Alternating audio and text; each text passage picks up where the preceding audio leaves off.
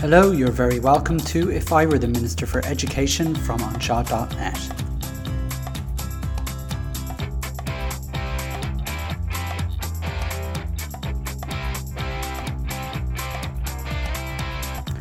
Episode 45 Diversify the Profession. Hello, you're welcome to If I Were the Minister for Education from anseo.net. This is Simon Lewis. I was head of a particular section of the Teacher Training College, Hibernia College, um, for a few years, um, and I was in charge of um, a couple of subjects uh, English, Irish, maths, and computer science. Um, just, you know, minor subjects, let's say, all wrapped up in uh, what they called PED 2 or Pedagogy 2. And I had this job for three years. And in that time, one of my roles was to speak at their induction day um, for every cohort of students that were to start the course. And this, um, I suppose, induction day took place in NUI Maynooth, and each of these cohorts consisted of about, I'd say, about 600 new students every year. So there's a lot of students every year. So I think while I was there, there was about four or five of them. So quite likely, I walked out in front of about two and a half to 3,000 students. And each time I walked out onto the podium, as it were, or wherever lecturers tend to stand, I, I hoped I'd see one face that just, that I guess, wasn't white. Um, and in my entire time that I was there, it never happened. And this time wasn't a million years ago. I know I'm old, but it wasn't that long ago. It was less than a decade ago. And in this episode, I'm going to try and figure out that if I were the Minister for Education, how I would diversify the profession. If you've been listening to this podcast, you'll probably know that I come from a minority background. Um, I was raised in a Jewish family, and as a child, I never really had any intention of becoming a primary school teacher. Um, and it wasn't really in any way on my radar at all, even when I was in secondary school either. Um, all my choices when I was in secondary school, filling out the CAO form, leaned towards maths, computer science, um, psychology, even, and engineering. They were, I mean, if you looked through the ten choices, they were they basically were the sub, uh, the subjects I was looking at. Primary school teacher didn't function, and had I even uttered the thoughts of being a primary school teacher to the career guidance teacher, I can kind of imagine what the reaction would have been. I mean, the first thing that would have been pointed out to me was the fact there was absolutely no way I'd get a job because of my faith upbringing, certainly in Ireland. And if I really persisted in saying I wanted to be a primary school teacher, I wouldn't be given the CAO forms, I'd be given the UCAS ones, which are basically the UK equivalent. Primary school teaching in Ireland is one of the least diverse professions in the country, and I don't think that would surprise anyone by saying that, even in 2020. There's only one other job in Ireland that I can think of which is less diverse, um, and that's actually the position of a TD. Um, I mean, that says a lot, I think, in many ways uh, as well. And I just want to talk to you about a study um, that I was reading about this because I, I, often do a little bit of research for these podcasts. I don't just shoot off. Um, but I was uh, looking at a study in NUIG uh, in Galway there, uh, and it found that 99% of teachers identified as white and Irish, and 90% of teachers identified as Catholic. I just want to repeat that, particularly the last bit, because you're probably not surprised at the 99% being white and Irish, particularly if you are a teacher and you work in a school. Um, it's very rare to find someone who's not white and Irish. But 90% of teachers identified, now I'm saying, I, I'm emphasizing the word identified themselves as Catholic. Like, this wasn't a study that was done in front of their mammy, who might give out to them for not calling themselves a Catholic. This was done on their own they, they didn't even have to, sh- it was an anonymous survey, I'd imagine. There, no one was judging them. Like, these were a supposedly young, a supposedly highly secularized generation, and 90% of them said that they identified as Catholic. And that excludes people who would identify as Church of Ireland, and that was probably another certain percentage of, uh, of that, of the 10% that were there. And you, I suppose you might say, ah, I mean, that probably happened a long time ago, Simon. That that that that couldn't have happened Um, that, that must have been the 80s or 90s, maybe at a push. You know, Ireland was very different, you know, 20, 30 years ago. Um, you know, especially, you know, how diverse Ireland's become in the last 20 years. The survey was done in 2018. 2018.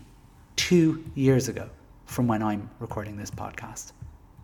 Now, if you go to um, my website anseo.net, I've actually I do an article on all of the uh, podcasts. I've written the uh, the articles over the last three or four years, and I'm recording them as podcast episodes, uh, well, expanding on my thoughts and uh, as I do. Um, so this is episode 45. So if you go to anseo.net slash 045, um, I've posted a YouTube clip on that article, and it's a, a video uh, that was made in 1969, so um, over 50 years ago and it was of the UK's first black head teacher. 1969, let me repeat that.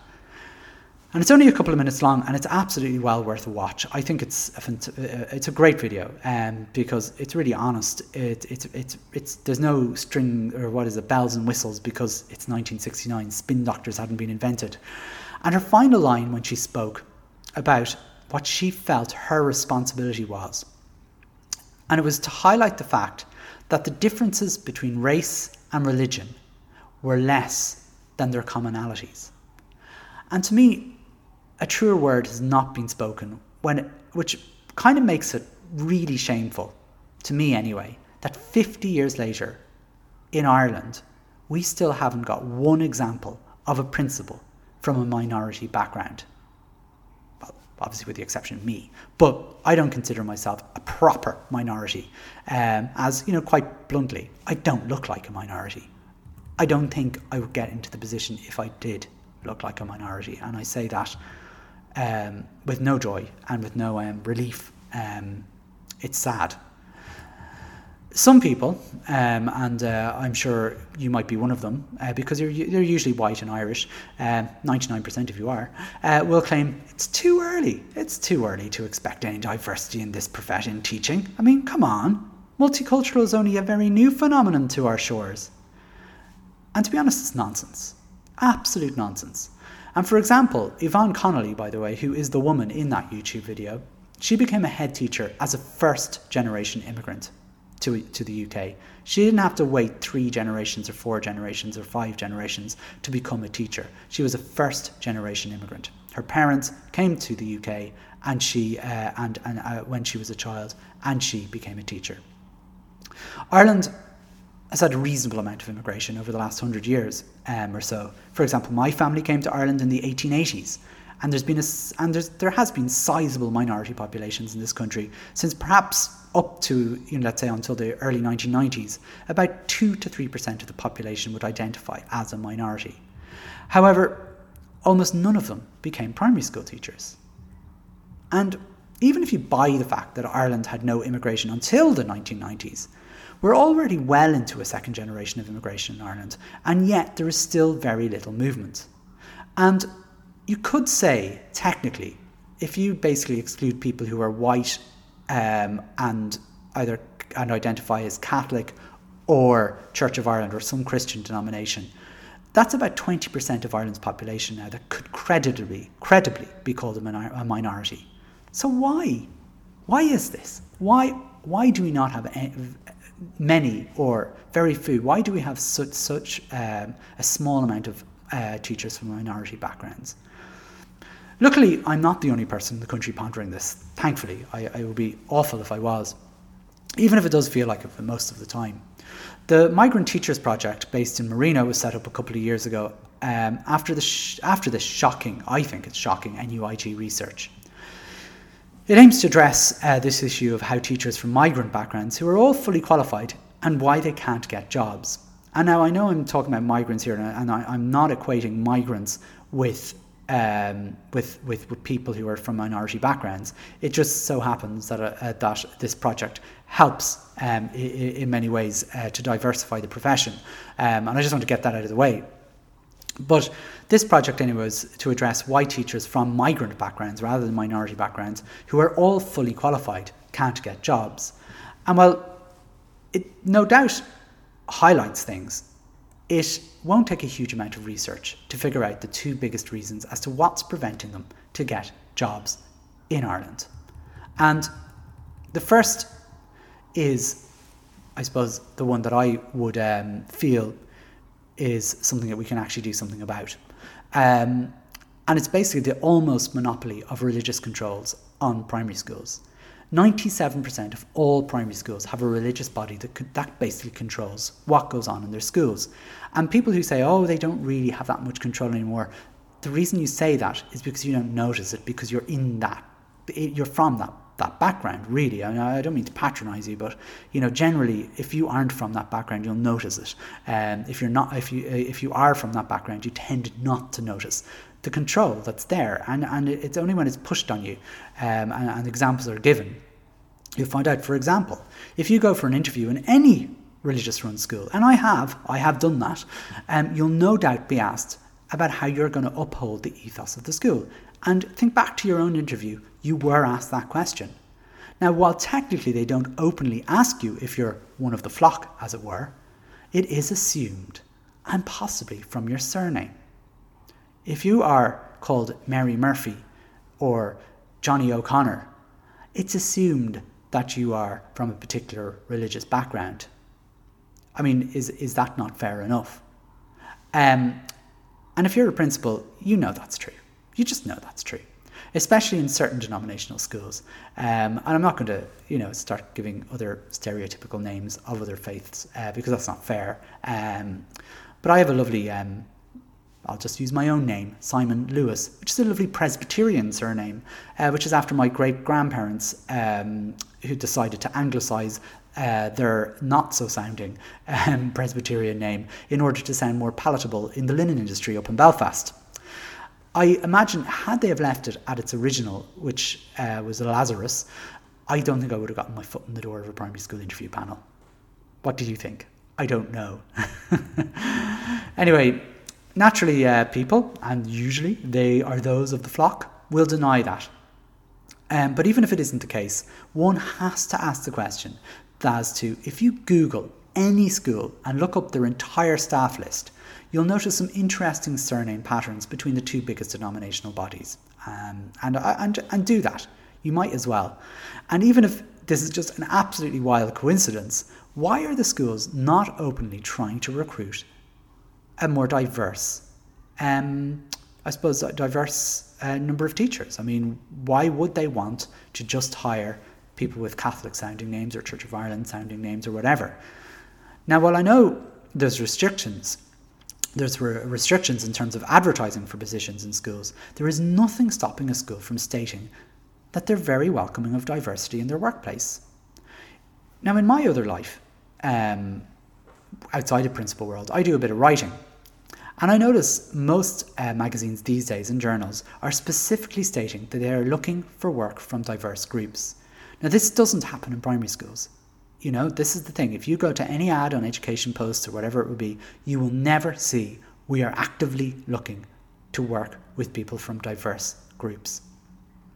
Now, if you're not invited to the party, if you're an outsider, it's unlikely you're even going to show up at the door to see if you might be let in. That's the way I'd look at it. And, and to be honest with you, I was teaching for five years before I met a single teacher from, another, from a minority background. I felt for the first five years I had never met anyone else from a minority background. And it was a further 14 years after that where I've met another teacher from a, I not even met, I saw another teacher from a minority background. And that was on RTE News, and it was during the Black Lives Matter campaign that was taking place earlier this year in 2020. Now, interestingly, um, from that, uh, we've um, we've, we've I've met a, a few other uh, teachers from minority backgrounds, um, and we've set up this sort of private Facebook group for teachers from minority backgrounds. And at primary level, there are less than five people in this group.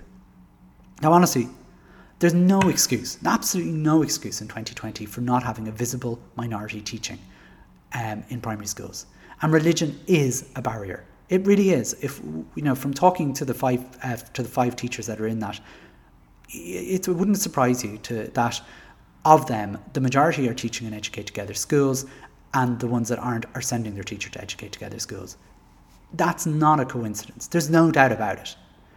However, there is one other massive barrier that is going to be harder to break, admittedly so.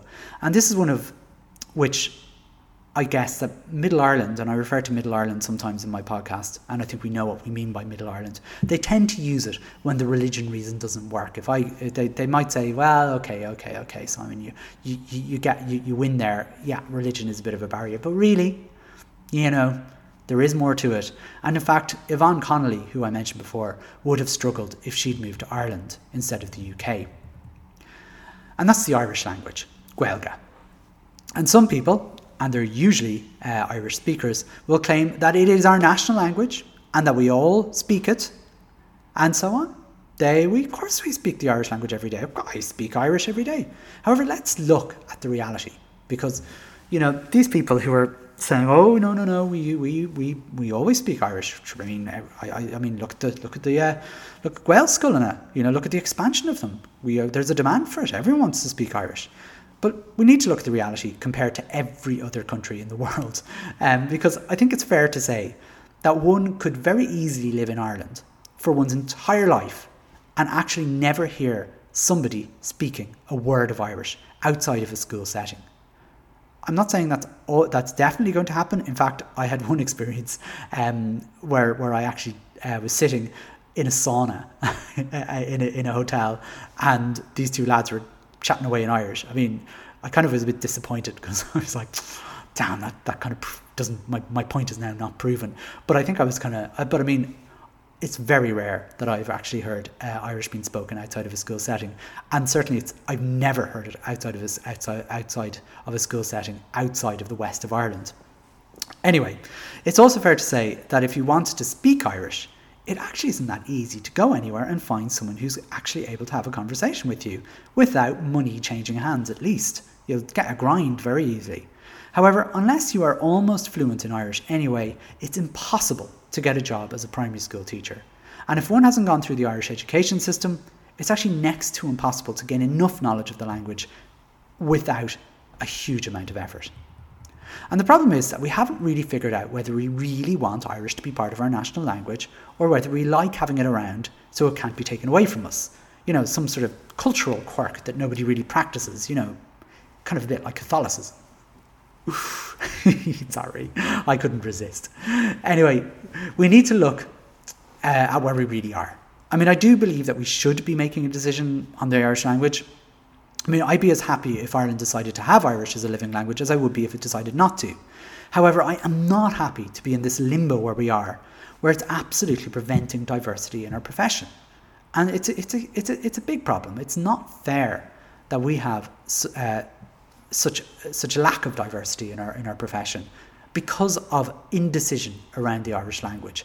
You know, there are, I mean, it's a, it's a definitely an emotive area, uh, uh, area, and it's one area I'm not that um, emotional about. I, I'm, I'm happy either way. If Ireland is Ireland is to have Irish as their national language, then let's do it, or let's not. You know, let's not have this pretend um, situation.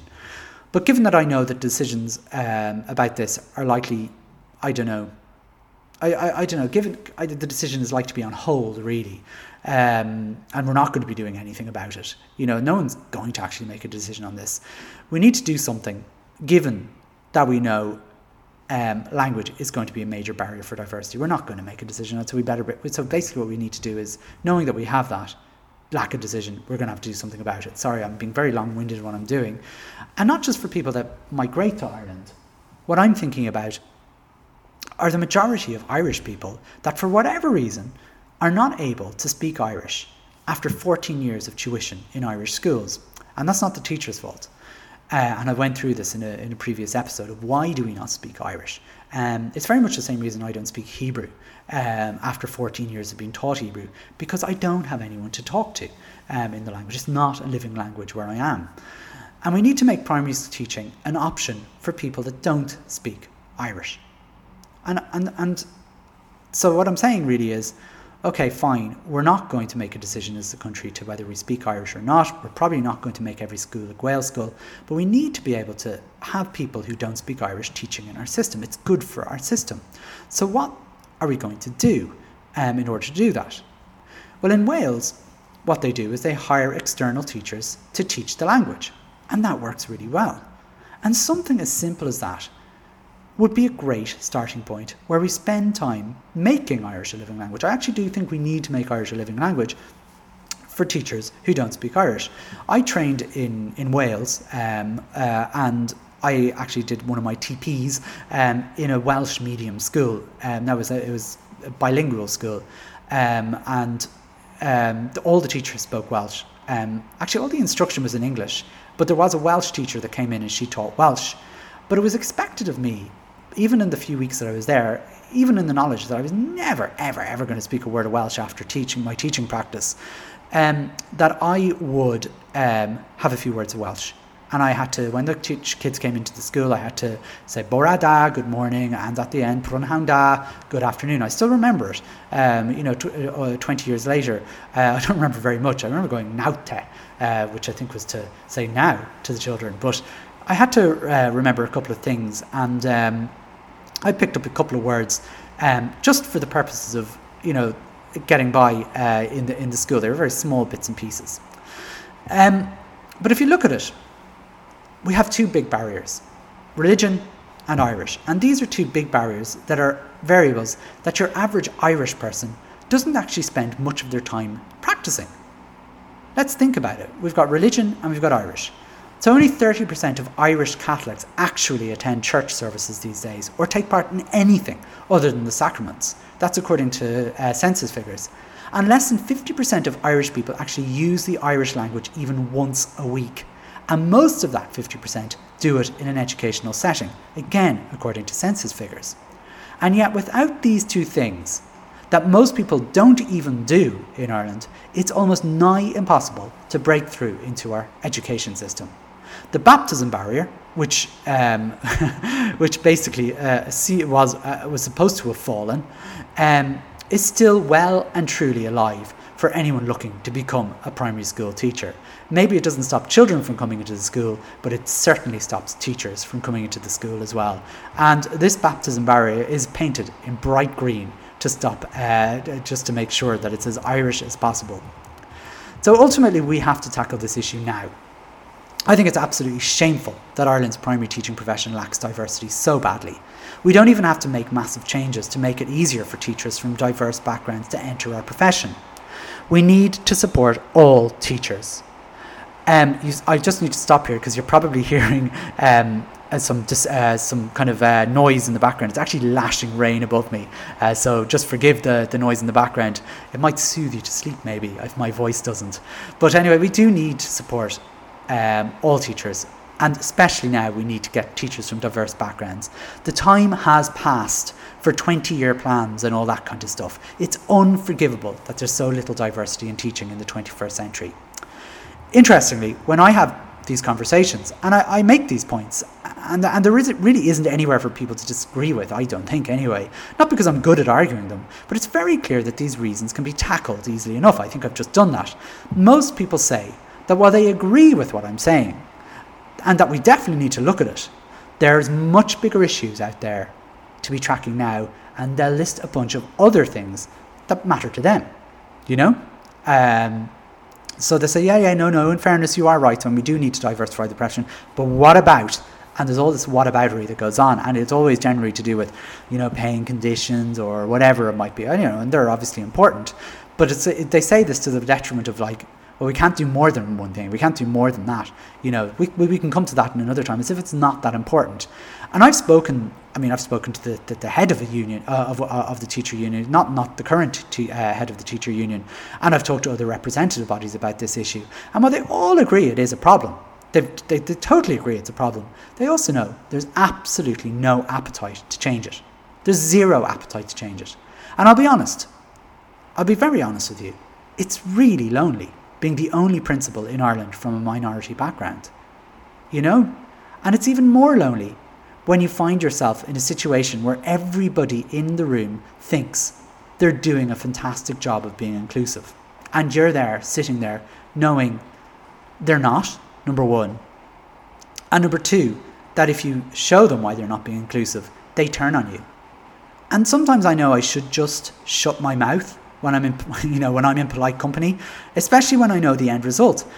But because I'm very open about all this stuff and I'm open about my background and people are aware of it when I sit with them um, at conferences. I mean, people do, uh, I mean, I'm not that well known or anything like that. But if I go to conferences or training, inevitably the subject of training, diversity comes up when I sit down there because, oh, there's Simon uh, from the Educate Together. Um, and without question, someone at the table will say how wonderfully inclusive their school is to minorities um, when, when the subject comes up. And the thing is, they really, really, really believe it. They actually believe it. And, you know, and when I'm there, oh, and I'm sitting there and oh, I'm listening to them and about how inclusive they say they are, and sure, we're all very inclusive, they say, and blah, blah, blah. I should just shut up. And like I was saying in my last episode, nod and go, hmm. But I always have to ask them whether they'd hire me if I applied for a job in their school knowing what they know about me, because they know if they do, which they do. And I asked them, what if I was 100% honest in the job interview when they asked me whether I would uphold the ethos of the school? And if I answered saying, yeah, I'm, I'm willing to be uphold your ethos, even though I, you know, even though I wasn't raised in your faith, would you still hire me? I'd ask. And you won't be surprised to hear that the subject changes very, very quickly. However, the thing is, they still walk away, still safe in the belief they are inclusive. We've a long, long way to go. And as primary school teachers, if we want to see more diversity, and I don't know if we do really, do we? I mean, I, I think we do. I, I think we need it um, because only then um, will we see how much we need it. We need to start encouraging whatever generation we are teaching so the children in front of us we need to actually encourage them that this is a profession that they should strive for. So that is it for this week. Um, I hope you enjoyed this episode. Uh, fairly heavy topic, uh, diversity, I know, uh, and I, I, guess I'm coming from, I suppose, uh, a background where I, am considered diverse. I don't really consider myself very diverse. I'm, um, you know, I come from a Jewish background, but everything else about me isn't diverse in any way. Um, however, uh, I'm as, as I said to a journalist recently, I'm probably as diverse as it gets, uh, which is, says a lot about our profession. Anyway, I hope you enjoyed the episode, and, I, and be sure to tune in every Friday at 5:59 for our next episode. Um, this uh, podcast can be found on Apple uh, Podcasts, Spotify, Google Podcasts, and all the rest of the podcasting apps, uh, just by searching for Anseo's podcast or If I Were the Minister for Education. Um, if you subscribe to the podcast, you will get the episode a little bit earlier than everybody else, uh, which I'm sure will make you overjoyed by not getting something on a Friday evening. Uh, because uh, I think we're getting used to getting circulars on a Friday evening from the government uh, at this rate that it's nearly not a thing. Anyway, as well as that, I'd really, really appreciate you re- reviewing this podcast if you can. And thank you so much to all the people who've uh, had very generous things to say about this podcast. Um, it's really, really gratifying. And uh, please share um, the podcast with your teaching colleagues, uh, maybe to encourage them to maybe listen to some episodes that you might agree with, or even more importantly, disagree with, because your feedback would be is always appreciated. And I love having a chat uh, on the various social channels. Uh, you'll find Anseo uh, on Facebook, uh, but you'll also find uh, me talking about my Anseo.net episodes on my Twitter handle, Simon M Lewis. That's M for monkey, although monkey is not surprisingly my. Um, my middle name. In fact, my middle name is Morris, uh, which was my which was my mother's maiden name. But that wasn't her original mother, uh, maiden name. Talking about diversity, her family diverse uh, sort of anglicised their uh, name to Morris, which is a nice Irish-sounding surname from Mafsavich. So you can imagine, um, I might not have gotten a job with a surname like Mafsavich uh, in the teaching profession. Anyway, that is all I have to say this week. Um, I'm uh, thank you very much for listening. Um, it's a subject close to my heart, as I hope uh, that came across. the rain in the background hopefully didn't distract you too much. Look, that's it from me. Thanks a million for listening, and we'll catch you again. All the best. Bye bye.